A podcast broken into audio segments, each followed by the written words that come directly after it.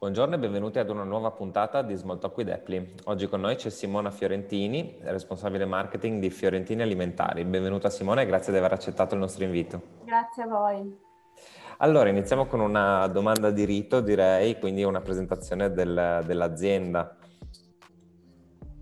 Sì, allora la nostra è un'azienda familiare, un'azienda storica perché è stata fondata dal mio bisnonno nel 1918 e abbiamo iniziato come piccolo negozio di specialità alimentari nel centro di Torino.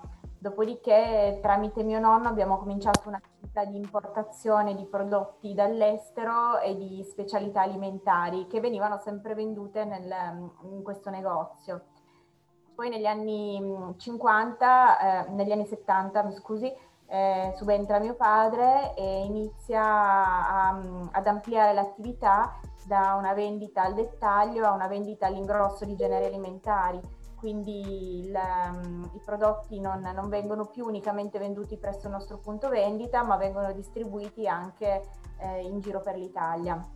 Eh, in seguito, negli anni 90, acquisiamo una, un'azienda di produzione che si chiama Virco SRL, che è tutt'oggi la nostra azienda di produzione, e iniziamo quindi l'attività industriale. Iniziamo la produzione di sostitutivi del pane e, e, col tempo incrementiamo sempre di più la linea dei nostri prodotti con anche snack salutistici, gallette ricoperte di cioccolato, cereali da prima colazione e, e altro, fino ai giorni nostri, diciamo.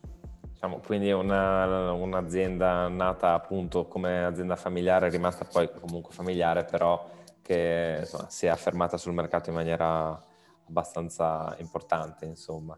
Su questo eh, era interessante affrontare il tema dell'e-commerce, no? perché ovviamente la vendita online, soprattutto in questo periodo, è stata un, uh, ha avuto un'enorme, un'enorme crescita anche nel vostro settore e anche voi vi siete avvicinati a questo mondo e quindi volevo, volevo sapere come era andato il progetto e se, se poteva darci informaz- qualche informazione in più. E-commerce eh, era, era un, un, nostro progetto in cantiere da, da, diversi anni che avremmo voluto anche realizzare prima, ma avendo effettuato questo grande investimento con nuovo stabilimento produttivo dovevamo necessariamente cambiare location di lavoro e quindi non, non c'era spazio per poter implementare anche l'e-commerce. Una volta trasferiti chiaramente anche la, la pandemia ha ehm, fatto emergere questa, questa esigenza no. di un contatto diretto col consumatore, in quanto le vendite online negli ultimi anni sono esplose.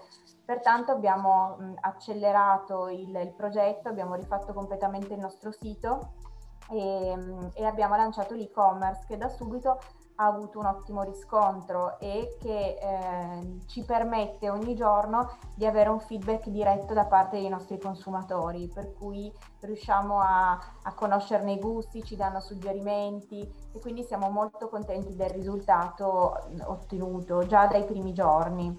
È in crescita, è in continua crescita, per cui siamo molto soddisfatti.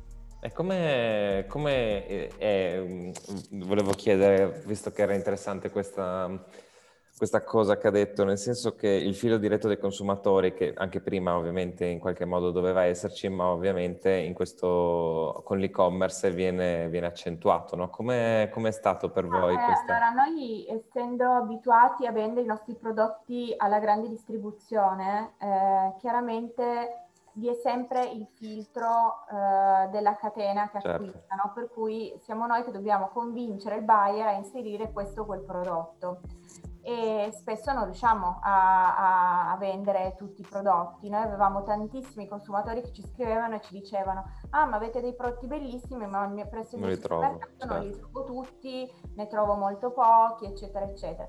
E invece con l'e-commerce la cosa bellissima è che noi chiaramente possiamo mettere in vendita la nostra gamma completa e ehm, vedere che cosa va di più con l'offerta completa cosa che eh, ad esempio abbiamo scoperto prodotti che mh, sull'e-commerce hanno un successo incredibile e in grande distribuzione magari non ci vogliono inserire, quindi è anche diciamo una... Eh, una conoscenza del mercato per... anche diversa. Cosa?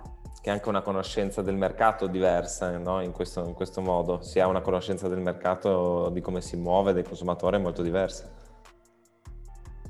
Sì, esatto, esatto, e quindi ci permette anche un po' di conoscere quali sono le tendenze, quali sono le richieste del consumatore vero, finale, su avendo a disposizione tutto il nostro prodotto. Certo, e allargando un attimo lo sguardo, come la vendita online sta cambiando il vostro settore in generale, cioè da osservatori privilegiati come siete del, del mondo alimentare, come la vendita online sta impattando in generale su questo, su questo mercato? Ma eh, è un mercato chiaramente in, in, fortissima crescita e credo che renda comunque eh, i prodotti più, più, accessibili a tutti. Come dicevo prima, eh, magari prima si potevano trovare unicamente in determinati punti vendita o nei punti vendita grandi oppure nei punti vendita che prestavano particolare attenzione al, al canale salutistico. Adesso il consumatore non, non ha più bisogno di, di cercarli o de, col lanternino perché sono disponibili a tutti, quindi c'è un, una enorme potenzialità inespressa di questo mercato eh, che, che sono convinta che continuerà a crescere nei prossimi anni. E dall'altra parte immagino che aumenti anche la competitività di, di anche nuovi, nuovi, player da questo punto di vista. Sì, certo, beh, sicuramente, sicuramente sul web si trova un po' di tutto, bisogna chiaramente anche essere un po' attenti eh, di andare ad acquistare da aziende magari che si conoscono, ecco, quindi mh, mm, sicuramente mh, mm, l'affidabilità dell'azienda è importante per il consumatore. Certo. E invece affrontando il tema della sostenibilità e dell'innovazione, ehm, per, proprio eh, come, come, dire, come asset su cui investire per rimanere competitivi in un mercato che comunque sta, si sta modificando in maniera molto, molto veloce, e voi avete, avete investito molto in questo, in questo fronte anche con un nuovo stabilimento. Vuoi dire qualcosa di più su questo? Sì, abbiamo investito tantissimo negli ultimi anni, abbiamo deciso di costruire il nuovo stabilimento da zero partendo proprio da, dal campo, ehm, quindi questo ci ha permesso di poterlo costruire secondo anche le, le regole più moderne e anche rispettando delle, mh, eh, delle regole di sostenibilità. Quindi mm, abbiamo creato, ad esempio, abbiamo tutti i pannelli solari sulla superficie dell'azienda, sul tetto dell'azienda, abbiamo creato un nuovo sistema che si chiama Energy Recovery System che riutilizza l'energia sprigionata da alcuni macchinari e la utilizza per scaldare lo stabilimento senza quindi impattare eh, su, sul consumo esterno. Eh, abbiamo implementato un'area verde di 10.000 metri quadri intorno all'azienda piantando oltre 100 alberi, quindi abbiamo, l'abbiamo costruito seguendo delle regole appunto abbastanza importanti ne, per il rispetto dell'ambiente.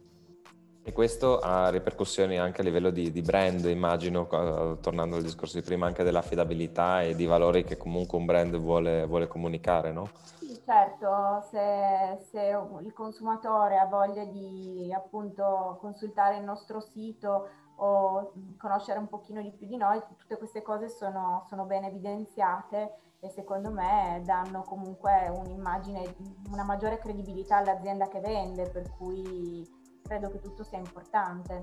Certo, certo.